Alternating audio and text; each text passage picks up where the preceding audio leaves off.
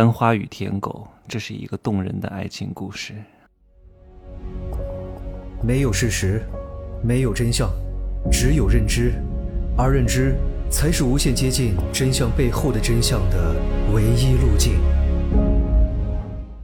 Hello，大家好，我是真奇学长啊。今天呢，给各位讲一个舔狗和班花的故事。这个故事听完之后呢，会让你的销售功力大增，会让你醍醐灌顶、茅塞顿开。你会发现你如此之愚笨。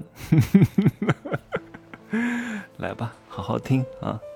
这个故事讲的是什么啊？讲的是一个男的在北京一个名牌的大学上学的时候呢，看上了自己班上的班花。但是这个男的呢是凤凰男，啊，自己长得也很矮，而且也很土。但是班花呢是北京一个央企老总的女儿，肤白貌美，差距非常之大。啊，就是农村土猪凤凰男配城里白富美，对吧？他们两个是不可能在一块儿的。但是这个舔狗啊，就是不不甘心哈。大学的时候呢，就不停的追追追追追追追追追。但是班花啊，她不是那种普通的女人。普通的女人很喜欢在屌丝的这种追求当中找存在感，但是班花从来不会正眼看她。跟他多讲几句话都嫌丢人，但这个男的就是死皮赖脸的呀，就四年来不管班花是多么讨厌他，他都不停的对他嘘寒问暖啊，甜到了极致。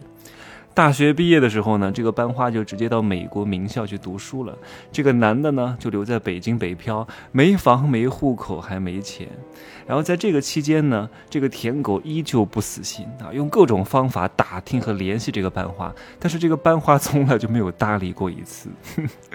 如果是一般的女人啊，看在他挺可怜的份上。估计也会搭理搭理哈。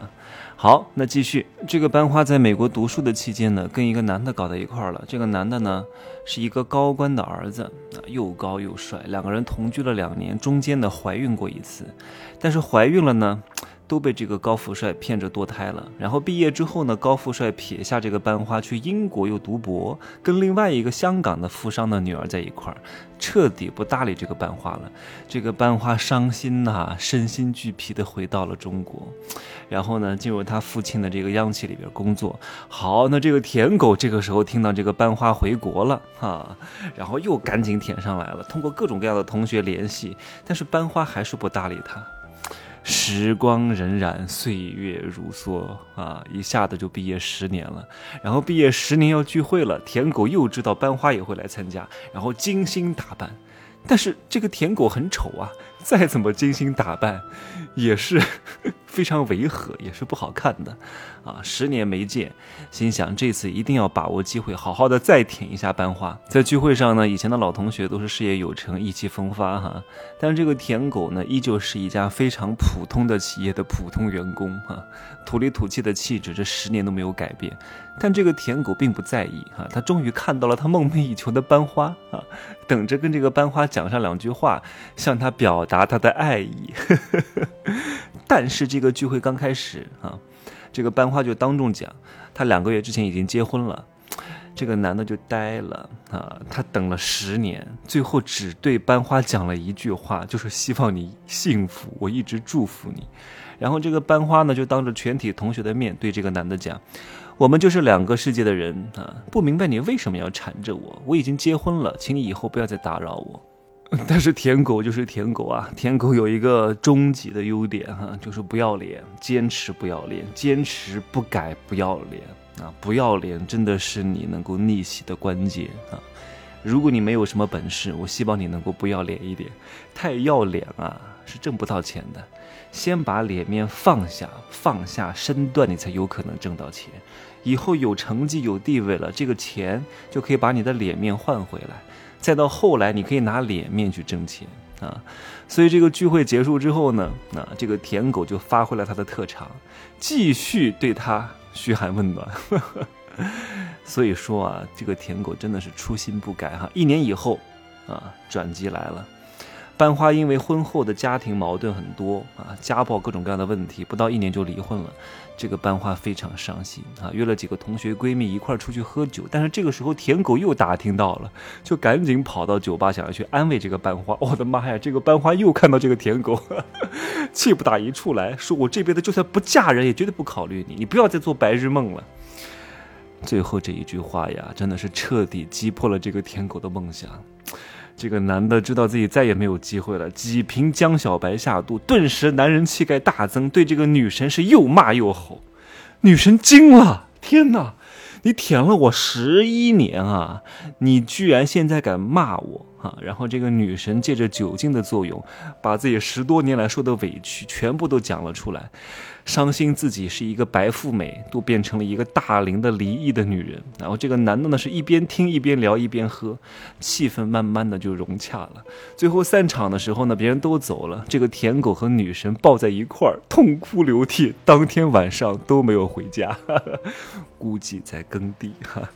第二天早上呢。这个舔狗的命运就迅速的改变了，班花终于认定这个男人啊，十一年的痴心呐，是真心值得托付终生的人啊，然后终于下定决心准备嫁给他。然后跟这个班花交往两个月之后呢，这个舔狗就通过社会招聘进了班花老爸的央企，成了年薪七十万的三级公司的副总。四年之后呢，又成了二级公司的董事长助理。现在这个舔狗叫扶摇直上九万里，事业有成，有豪宅有豪车啊，还有社会地位，还有北京的两套房子，还包养了两个年轻貌美的女大学生啊。这个故事告诉我们什么？说屌丝的逆袭，舔狗的改变，都是从那一晚喝了几瓶江小白之后开始的。如果他们能早点喝，何必要等这么多年呢？啊，本人呢是在某某城市做江小白的代理，如果有人需要，可以联系我。懂了吗？知道我今天要说什么了吗？知道文案要怎么写了吗？各位，别在那打印广告，印广告也得打，占的比例是多少？一定要好好的考量一下，所以不要再听你们那些上级代理、你们公司领导说，你们赶紧给我发朋友圈啊，把公司的广告打出去啊！你天天发，天天发，公司是挣钱了，对吧？但是对于你来说，长久的品牌的建立是非常不好的一件事情，因为没有人爱看广告。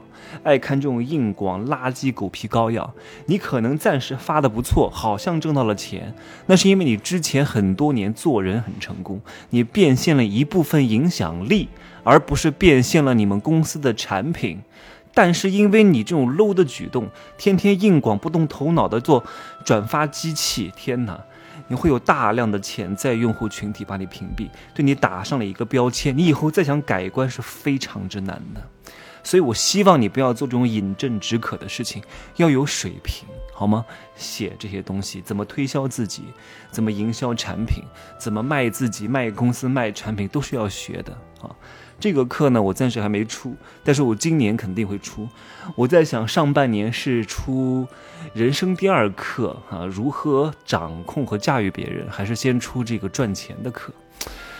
哎呀，我让我想一想哈，今年确实可能也只能出两个课了，因为确实我现在非常非常忙，还要拍短视频，还要录音，还要写书，还要再出两门大课，真的现在排队等着加我的人就两三千人，我是真的弄不过来，特别是开这种系统大课，就很多老师催我说你怎么还不弄啊？哎，我说真的，我说我不像很多老师哈，就是。为了割韭菜的，赶紧出一个，然后赶紧卖钱，因为大家对我的期待值都是很高的，而且呢，我对自己要求也很高，而且我懂得越多之后，我其实我有有时候越不敢录，我总是想尽量的能够更好的帮助别人，尽量的能够真正的。助人，所以我对我自己做的东西要求很高，我绝对不是糊弄的人，特别是这种系统的大课，你的从刚开始的梳理，然后，呃，旁征博引，然后顺序的调配，哎呀，很麻烦的，好吗？各位等一等哈，上半年肯定会出一个系统大课，行吧？今儿就说这么多哈，明儿再见，拜拜。